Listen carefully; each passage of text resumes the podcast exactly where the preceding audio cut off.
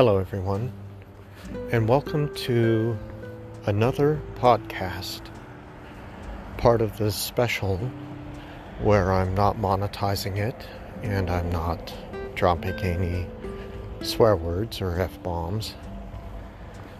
Believe me, it's difficult. I'm, I'm, just kidding. I'm kidding. I'm kidding. Um, like I said, this is a serious topic and I want people to pay attention.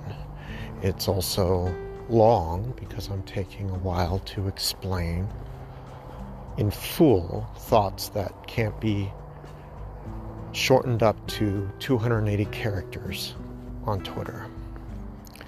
This is why the quarantine is failing part 2.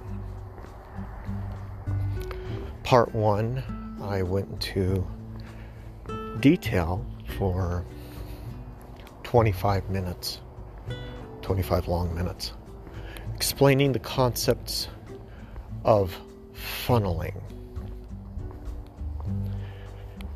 and hysteria, subconscious evaluation of people around you, basic human and American social ideas of how people should behave in society. I tried to be as specific as I can without going into a thesis. But it all boils down to medical doctors understanding medical concepts and failing to understand social and psychological concepts. And even when they do understand medical concepts, they understand those medical concepts within the confines of a petri dish more often than they understand those medical concepts in a socially living form of behavior and thought processes. Now, I don't want it to sound like I'm attacking medical professionals. When you are trained to see things in a specific point of view, and that training leads to exceptional performance within that specific point of view, you are going to carry that point of view throughout your life and how you view everything in your life. And if a medical doctor has not gone through social conditioning and training, they will not understand how to adjust their perception and that's one of the main reasons why I brought up that Doogie Howser episode. It was maybe not the best episode, but it had a moral to it. And the, the allegory being told is more pertinent to today than I think any other episode of any other medical drama. Um, and uh, if you skip the episode,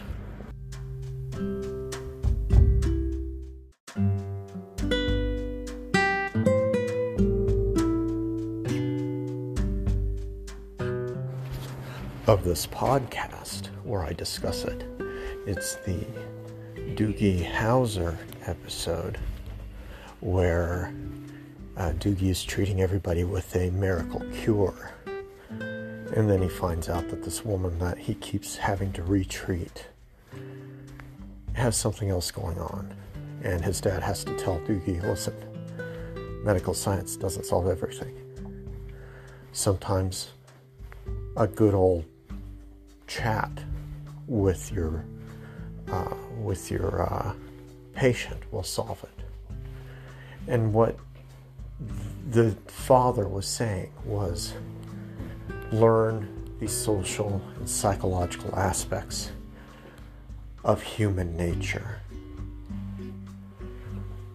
and it, it was I don't know, it just it always stuck with me, and it was an excellent episode, and I believe that more doctors should watch that episode today.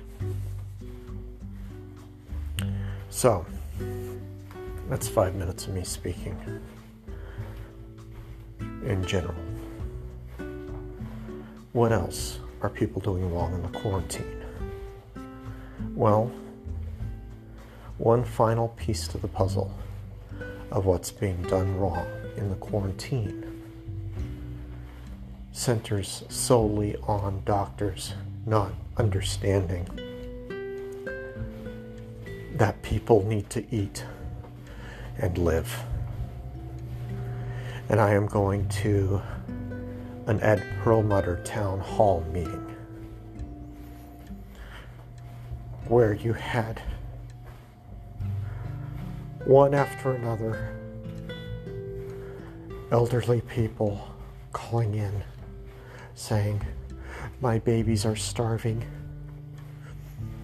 You're telling me I can't go outside. I can't work. Some of these people were working. Some of them were on Social Security and not working. How am I going to feed my babies? They're not getting any food. The store is empty. And the medical doctor responded to them. He, he interrupted Perlmutter, saying, and, and he was a guy who was in charge of the co uh, or one of the either in charge directly or one of the uh, people who was co in charge, co chairing, whatever it is, the uh, group of doctors that are advising these governors on how to handle the quarantine or how I believe it's being mishandled. He, he interrupted Ed Perlmutter. Perlmutter said, Well, we're trying to get things going here in order to get you your check. Um, uh, we should be able to, to get something. And the doctor said, Let me handle this. You know, in times of stress, you know, we just have to tighten our belts and buckle down. It'll be a tough couple of weeks. And one woman said, My babies need to eat now. They can't wait a couple of weeks.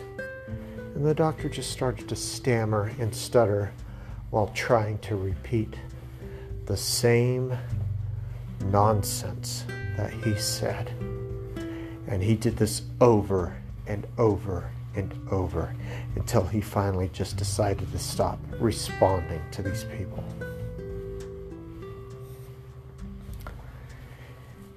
And that town hall meeting was a couple weeks ago. Believe it was the end of March. Um, maybe it was the first week of April. I believe it was the end of March, though. Is 100% indicative of the absolute failure that a lot of these doctors and reporters have, and especially people who are rich or otherwise well off, towards viewing this quarantine. A lot of people who have been hurt have to go to the store on a daily basis in order to help watch the funds that they have in the bank account for whatever reason. Maybe they get paid weekly. Maybe they know that the specials are only on certain days. Um, sales aren't always week long. Sometimes the price of milk only goes down on Tuesday for two days before it's jacked up again. This is how people on a budget have to buy their food and supplies. I'm on a budget, and there are days where milk is so low that I buy four gallons and hope that it lasts me a week or two weeks. Well, no, no, that usually won't last me two weeks. Week, maybe a week and a half. I will buy the toilet paper in the giant bulk size initial cost is more expensive than buying the small rolls, but it takes, you know, keep it around for over a month. That's not true with everybody. Some people get paid in such small amounts, or especially the elderly who have to get prescription refills on their medicine, they have to pay on a day to day basis. That's reality. And another reality is that when stores see a sudden influx of customers wiping out the shelves because of that psychological thought, there are twice as many people here as normal. Oh my god. They're down to just half a shelf of toilet paper. I better buy two or three packages. Instead of, there's a normal amount of people here. Uh, they're down to half a shelf of toilet paper. I'll just get one. Coupled with, you know, the first mentality may also be coupled with the news reports of, you're going to wake up to this, showing coffins. Oh my god, everybody's going to die. I have to stay protected. I need to buy all my supplies. What happens then, as a press release from, I'll just leave them as unnamed because I, I believe that they have changed their behavior, uh, but it was a nationwide chain store. They announced that they were withholding shipments so that their warehouses could best determine where to send priority goods for distribution. So, in other words, they created a run on the banks, as what would be called during the Great Depression, by artificially limiting something that was already in high demand.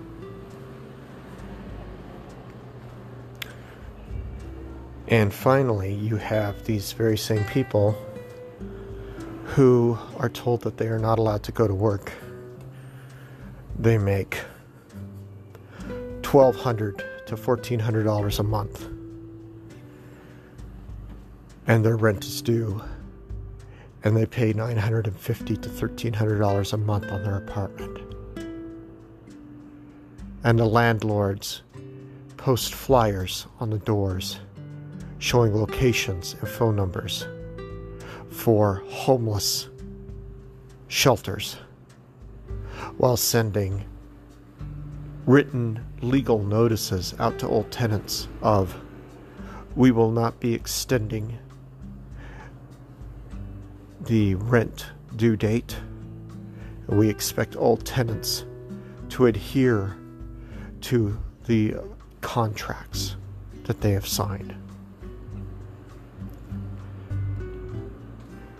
You then have people who are well off saying, well, they were talking about suspending rent. Nobody suspended any rent collection or debt collection legally. At least not in the states that I'm aware of. It's already the 17th of April. I have not found any evidence that rent has been suspended. I've not found any evidence of anything being outlawed or illegal about debt collection. Just politicians asking people to politely allow people not to pay them for one or two months.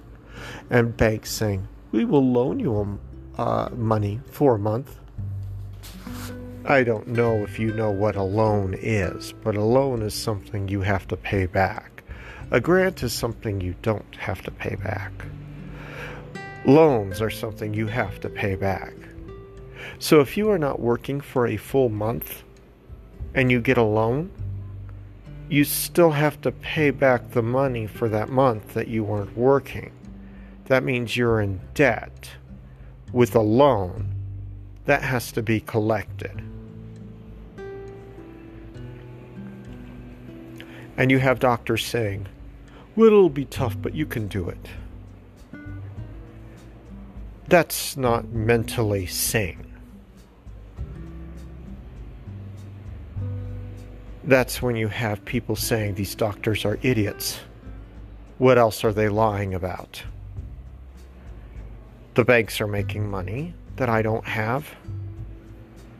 This seems like a scam. And so you have people claiming that the common cold is now suddenly a scam because it's just the common cold. How can anybody be sick from and die from it?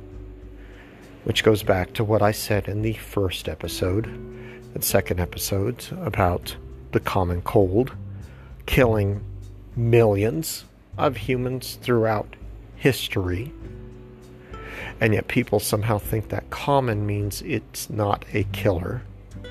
It goes back to medical doctors not understanding the thought processes of people while being skilled in their medical arts. And so that causes the knee jerk reaction of the id of these people saying, screw them. And then that also causes other people to think people who maybe still are working or who are financially well off enough that they don't have to work, they call these other people crazy. And then they too have a knee jerk reaction of refusing to acknowledge certain facts, like it is the common cold, only mutated in a way that's even more lethal than normal. But they don't want to acknowledge that certain things have happened because if they feel like they acknowledge it, then they feel like they are suddenly agreeing with the people who are crazy and just want to go out and middle about in the world. All of this combines to exemplify the failure that is this quarantine. And that's ignoring the bad information being spread about masks, how to handle your hands, why you need to wash your hands, gloves, uh, which also reaches into the nursing homes, which are not protecting the elderly or at risk individuals. And all of the problem after problem after problem, all of these problems are snowballing and ramming into each other. And then you have a press release by the CDC and World Health Organization saying, you know what, it looks like there are thousands and thousands more who are infected but not showing symptoms. Actually, they are showing symptoms, they're just not showing these spe- specific symptoms that they're warning everybody about. So they call them asymptomatic carriers. But then they realize that these asymptomatic car- carriers or these low symptom carriers might actually have antigens in their body and they're trying to figure out how the hell this is going on and how their bodies are fighting it off. That might actually lead to treatments. And yet, they're ignoring so many things. The press is commu- confusing so much of this information. They look at info sheets and they say, look, the numbers are rising. They're not looking at the sheets and saying, the numbers are incomplete. We cannot actually make a proper determination here. Although the numbers are growing more complete by the day. And finally, the biggest failure of the quarantine is for any quarantine to work, you have to detect who is and is not a risk or at risk because there are no tests or testing is limited. And then those same doctors say, well, you just need to stay in quarantine and wait until we can get the tests ready. Yeah, that's not going to happen. People need to eat, people need to pay their bills. Otherwise, people will be in the street.